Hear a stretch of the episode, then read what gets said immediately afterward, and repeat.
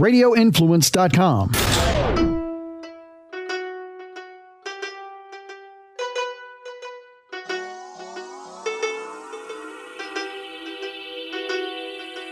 Hey guys, welcome back to this week's episode on Live Bold and Boss Up. Stephan Ash here with you again this week. Thanks for joining. Um, we speak with Doctor Abby Hamilton this week.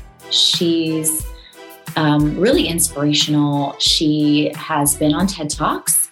She is also speaking at colleges, and she has a few speech engagements that are really huge coming up. And we have the pleasure of having her on our podcast here. And she's really going to dive into finding your voice and breaking those cultural norms. And I'm really excited to hear what she has to say. Yeah, she's amazing. Thank you for joining us, Doctor Abby Hamilton. Yes, thank you so much. Yeah, thanks for having me. Yeah, so we were talking before, and your story is just so inspiring on how you got into speaking. You're so great at it. So tell us a little bit about your how and your why and how you got to do these TED Talks and your speaking engagements that you're now doing. Oh, yeah, it is. It is crazy. But um, I mean, I'll just start off saying, you know, I was I'm a second generation immig- uh, Filipino American. Um, which means that my parents came from the Philippines and they moved here and then they had me. Okay. And so I was born in New York and moved to Florida, and um, they raised me really strongly in the Filipino values, you know, which is exactly what a lot of Asian culture has, which is just be quiet, be quiet, stay low profile, keep your head low, um, be humble and obedient and respectful. You know, that was the way that I could be Uh, a good girl. And so that's what I wanted to always be. And over time, I found that it was not a good fit for this society if you want to get anywhere. And um, I mean, I talk in my TED Talk about the experience with my boss who who um, who said, no, I wouldn't have done it that way. And I, I knew in my mind, this is the only good way. It's almost like, no, I, I don't want you to go out and, and step out in traffic. You know, like, this is the smart thing to do. And I asserted myself and I was like, no, it has to be this way. And in that moment, I felt like I have a brain, you know, I'm smart too. And I don't have to just always go obey and do whatever everyone else tells me to do, because I'm there for the good of the company too. I'm looking out for the right thing. So um, I, I have always been like that, you know, analyzing my lack of strength and my lack of assertiveness. And then finally, when I went to go do my PhD, I decided to do a study. And I did this study on four hundred seventy-three Filipino Americans in thirty-five states in the U S and found that the more we hold on to our cultural values, or our interpersonal norms is what they call it, our Filipino interpersonal norms, the less assertive we are. So I wanted to do that so that I could prove that, hey, you guys, we need to do something about it. We need to notice what we've learned, and we need to bridge the gap so we can get anywhere in this world. So the, the title of my uh, dissertation was uh, Investigating the Bamboo Ceiling, which is the invisible barrier for Asian Americans when we're trying to reach higher levels in our company and we can't. So it's like the glass ceiling for Asians. Yeah. So when I, when I presented my results to a, a whole bunch of people on a Zoom to tell them about this was the result of my study, they all said, you know, Doctor Abby, what should we do? Lead us, guide us, tell us. And I'm like, yikes, I don't know what to do. I don't know. Don't have me. And then I realized this is my role. I mean, with all the hundreds of people, well, there was one hundred fifty people on that Zoom, I realized I have a role to guide and to guide everyone. Um, so I've been doing a, a whole bunch of videos on assertiveness. I am writing a book called Speak Up Anak, which is means Speak Up Child, which is like triggering for so many people because they're like, no, no one ever told us to speak up. Um, I do YouTube videos and daily videos on Instagram. and a Facebook and even some TikTok videos, all about assertiveness. And that's actually how someone found me to do a TED Talk here in Tampa. And uh, I've been able to, to put my, my message up on the TEDx stage. It's on YouTube now. And I have another one coming, and it's actually called Powering Through the Bamboo Ceiling. That's going to be, uh, that TEDx is on April eighth. So I'm really excited about getting this message out there so that we realize we, we can find our voice. Right. No, I love this topic because I feel like it resonates with so many women in general, because yes. women for so long have been told to, you know, be obedient, not speak up, because then we're seen as like, you know, bitchy or, or whatever. Mm-hmm. Like, it's not a way that bossy. bossy. Yes. Yeah. We want to boss up. We don't want to be bossy. But um, right. yeah, so I love this.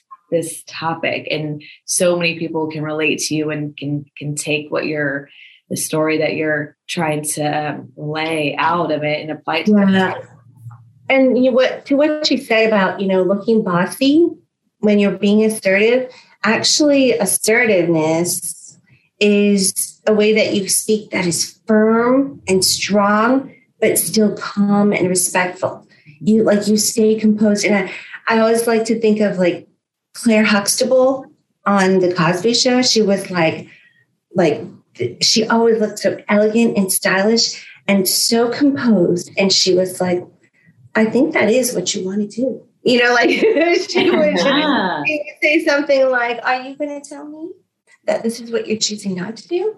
You know, like very like stick it to them, but with such class. Yeah. And they're, And I mean, I speak about respectful assertiveness and techniques where you realize that you're like, for example, asking your boss for a raise, not because not from an from a perspective of being entitled, but because, you know, you work hard, you know, that you are out for the company's best interest, and that that raise is, is related to that, not related to what you deserve and, you know, what you're entitled to and what, it's not a negative thing. You see what I'm saying? Mm-hmm. And in every, in every interaction with a child, um, I have grown children now. So a child, your husband, your boyfriend, your mom, your sister, a coworker, every interaction, if it's based on something that is, you know, smart, important, kind, those things you should assert for because you're being kind, for goodness sake. Why, you know, why shouldn't you assert yourself to, to tell someone, no, don't step out in that traffic. You know, you should never feel bad. And, and you should learn that you're doing it from your heart. So yeah, that's the way to do it the right way so that you don't feel bossy. Yeah. Yeah. What are some some tips or advice that you would give someone who maybe going to ask their boss for a raise, or, you know, doing something that they may be unsure about because they don't want to come across the wrong way or come across too bossy or, or whatever. Mm-hmm. What advice would you give to a woman or anyone who, who needs that courage to do that in the right way? Mm-hmm. Mm-hmm. So I I have this little theory, and it's so funny because I made this up and then I heard Tony Robbins talk about it, and I was like, he stole that from me. But actually it's, um, I, it, his is a little bit different, but my theory is that, you know, with tennis, you, you're on the opposite sides of the, um, of the net. Right. And you like, you hit the ball and you hit the ball and you hit the ball. And a lot of times in, when we're trying to, we're like, and you need to give me a raise. You know, and you need to quit doing this. We realize if we realize that we're coming from a place of caring, uh, caring for the company, caring for the, the relationship, we should go on the other side of the net, and you play doubles against the opponent, which is the situation. You know what I mean? So, for example, if your situation is the resentment that you have towards your boss because you think that she should be paying you more, or the fact that you're in a situation where you're making less than you want, you go over to her side and you say, can I talk? Can I talk to you for a, for a little bit, um, or for, for a minute? Do you have some time? And then you you share with her what you really like about the position, what you like about being on this team. I have really grown in this time, and I know that I've um, been able to learn some great things and uh, really improve in my department. Uh, I have felt great about accomplishing the company's goals by the things I'm doing in my company, and like in my department right now, I'm making up more stuff to be organized, to be ahead of the game. Like they, um, I've created processes to make things more efficient. You know, okay, so you say, and it's been a wonderful experience, but I wanted to talk to you because I'm feeling, I'm uh, in my in in my situation. I will often say how I feel, so I'm feeling a little bit like I need to talk to you about something. And then, you know, and not like I'm feeling a little bit resentful, you know, I won't say that, but, um, and I'm feeling like I, how should I say this? I'm feeling like, um, I feel like what I have accomplished is worth more than I'm making right now. Yeah. And what I have to, and I'm wondering, oh, I've, I've heard this recently, this technique. And you say, and I'm wondering if you also feel that what I bring to the table is also worth this amount. Uh, yeah. And then you just stop. You just stop because whoever talks next loses. Right? You might, isn't that true? Like in interviews, right? You, you say this one thing and you're like, zip it, you know, and then whoever talks next loses. Um, and in it, what you're doing is you're just saying, you know, I see that one plus one is two. Do you also see that one plus one equals two? And it's just, I mean, if she had the budget, she could say, you know what, I do see that one plus one equals two. I see that what you bring to the table does equal this higher dollar amount. And then they might say, I just don't have the ability, or they might say, you know what, I have not thought about that before, but I think this is a good point and it's something I should look, look into. I mean, that's all they could do. And at least you're bringing it up. If you don't bring it up, then it's your fault that you're not getting it because um, your boss is not, that's not what your boss is thinking about at the time. She's thinking about her job right now. So bring it up to her. Say, hey, look, one plus one equals two. And she'll say, oh, yeah, you're you're right. Mm-hmm. Yeah. That's great advice. I like the the comparison of the tennis net, you know, that gives a good picture, and going over to the other side and playing doubles. Right. It's a good way to picture it. Yeah. Yeah. It, it gives you perspective, because I think oftentimes when an employee is to that point where they believe that they should be making more, they feel maybe more negative energy or just yeah. uncertainty. And so yeah. they approach it very black and white, and yeah. they don't say, hey, I really like this about my role. This is great. Yeah. And they don't approach it from that angle. And it can be, it can maybe set your boss to on the defensive right. and yeah. not really right. set the tone correctly. It affects your work. Mm-hmm. It affects your mood. Every single day you were doing great. And then all of a sudden you're, you're, you're doing, but you feel yucky. I've actually gone to my boss and said, I feel yucky. Can I talk to you about it? You know? And, um, and I think it was, uh, at, in that situation, it was a, a combination of a lot of different things. And she was actually slacking in some of the things she was doing at the company to help the managers get along, to help things um, run smoothly between everybody. So she was like, thanks for the reminder. I've been slacking. So oh, that's great. Yeah. yeah. They need us. Right. Yeah. Yeah. And, and they, we need to hold them accountable too, and, and vice versa. Um, but you told a story to Ash and I last time we talked, and I really liked it. It was about the, the purse store. Uh, whenever you worked in the purse store. Oh, the coach? Oh, okay. No, so I coach uh, my students over at Everglades University on how to interview. It's at the coach store. Yeah. And, and I, I talk to them about figuring out what their strengths are And this one particular student, um, she said that she's very organized. And I said, you've got to tell me an example of that. You know, well, when you're interviewing people, you're always, you always want to see a picture of how you were organized. You know, did you line up all the paper clips in the same direction, you know, right side up or whatever it is. And she said that she worked at Coach. This is it. She worked at Coach and she was asked to uh, organize all the purses in the back.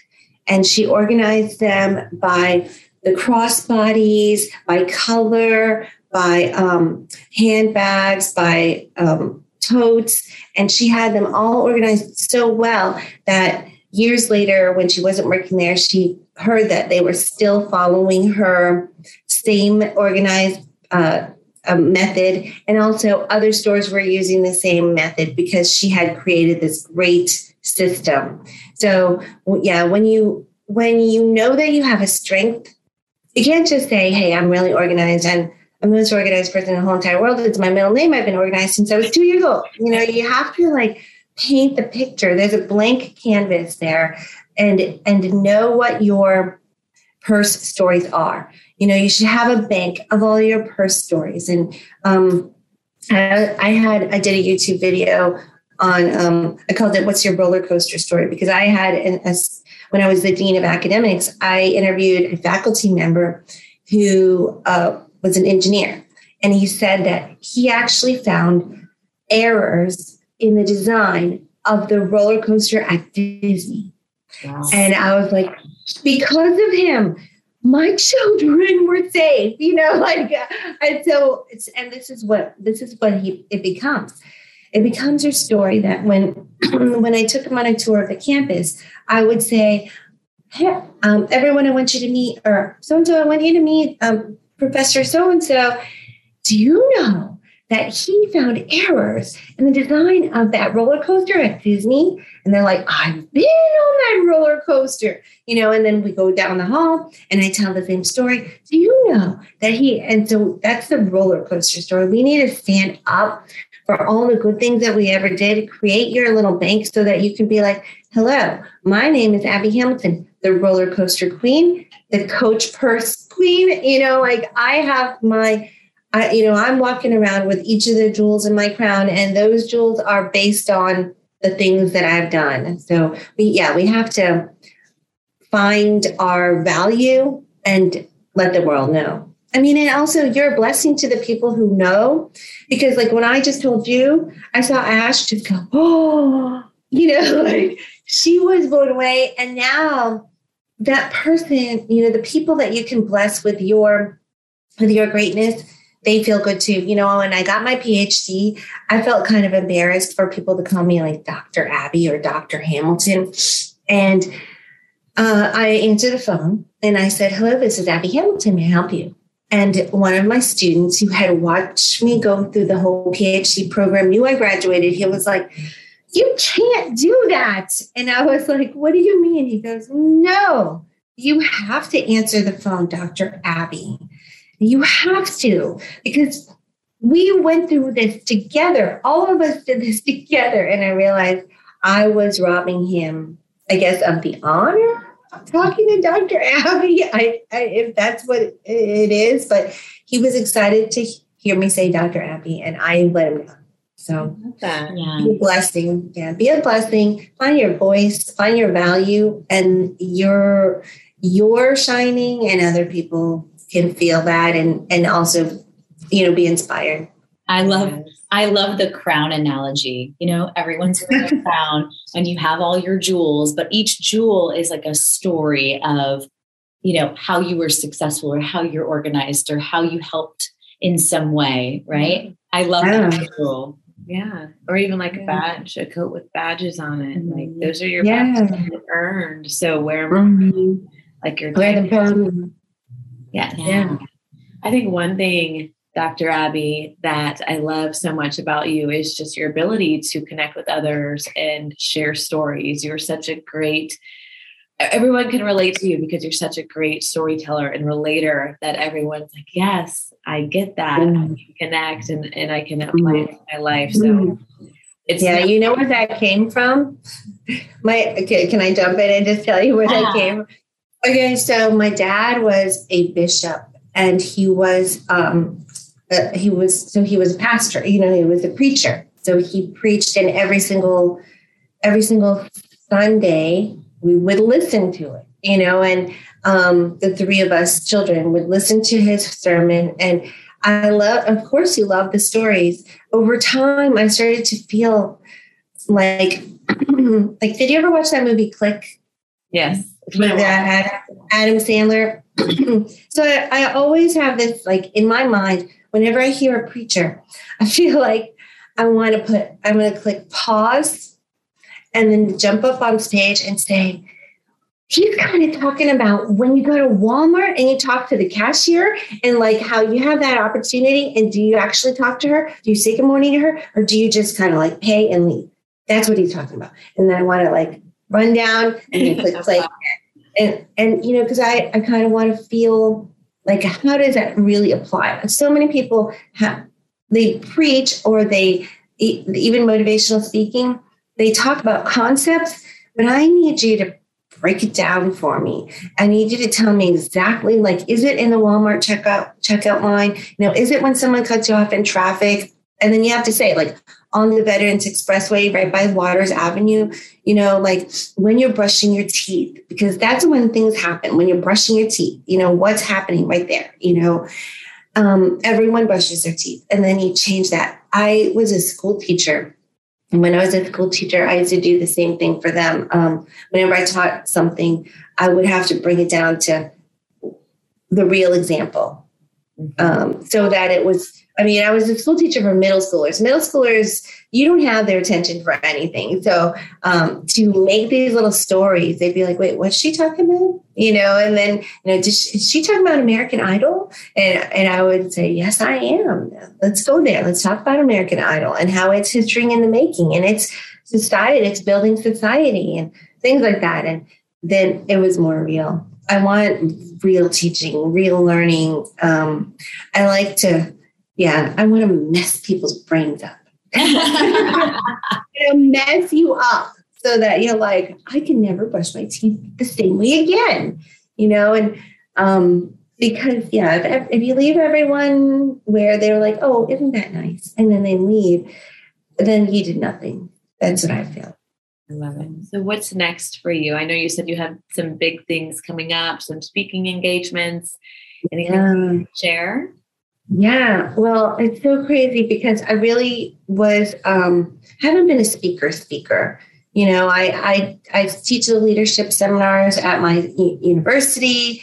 I will speak every once in a while for like a Rotary or, you know, um, I have last year I spoke at a few college conferences virtually and then a, um, an affinity group for a, a large company Nation, nationwide. But since my last TED Talk, I've been getting calls. So weird. I've been getting calls. And I had a coach last November. Now, last November, I paid a coach to help me. What did he say? He was going to package my offering, right? And so he taught me how to say my starting fee for an hour presentation is. And I was like, oh my gosh. Like literally that was five, five times as much as what I was asked. I wasn't even asking for it. Five times the largest amount I had ever been paid. Okay. So, um, and I already have like, I already have two people, two companies who have agreed to that. And I'm blown away. I mean, I don't want to share the amount, but let me just tell you, it's ridiculous. It's amazing.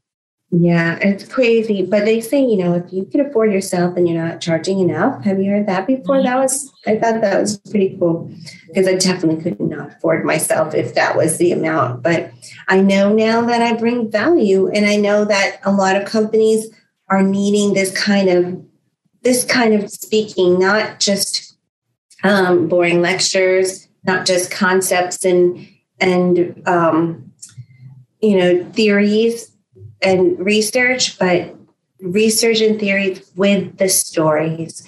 And so uh, if I can And if I can offer that to anybody and really mess them up and mess up their people, then, then let's do it, you know. And um, I, I haven't started advertising yet. This is all word of mouth, the, the leads I've gotten so far. I'm afraid if I start advertising, it could really get crazy, but it's, um, you know, I have to pace myself because I still am working full time. I am working on my book. I have a lot of people who are like, oh my gosh, finish the book already, because I don't know what to do with my mom right now. I can't speak up for myself. A lot of people are still stuck in that.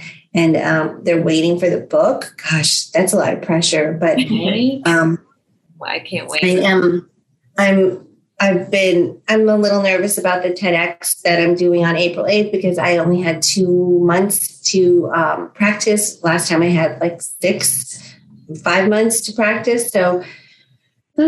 It's going to come easier and easier to you. I've seen that, yeah. For sure. Yeah. But I, I think, think that was so. a really important um, note that you mentioned, Doctor Abby. So you, you said you had to say it out loud. You had to practice. This is yeah. where I start my fee at for a speaking yeah. engagement. And I think that's very key, because in when we talk about um, affirmations or just really planning out your your uh, what you're going to do next week or your future, whether it's near or far, you have to be very specific in what you yes. want and what you need. And so that's just a huge um I think a huge value add right there, just having to even say that sentence. Yeah. Yeah. Um, what you said about affirmations, you know, it, it's along the same lines as manifesting, manifestation. Um, I only just in the past, probably last January, twenty twenty-one is when I really started hearing a lot about manifestation. Do you guys know a lot about that? Um, so Uh, in, on January seventeenth, I, I actually wrote in a vision journal, like a vision board, but it was a journal. I was part of this group, and it's so funny. I got invited to this Zoom, and the Zoom was about vision journals. And I was like, oh, I'm going to go to that. And I found out that what it was, was um, you were supposed to sign up for it. And then you were going to get a P D F document or a Word document, something like that. And during the Zoom, the lady just said, okay, we're going to go ahead and get started with section one. All right, I'm going to play some nice music as we do it.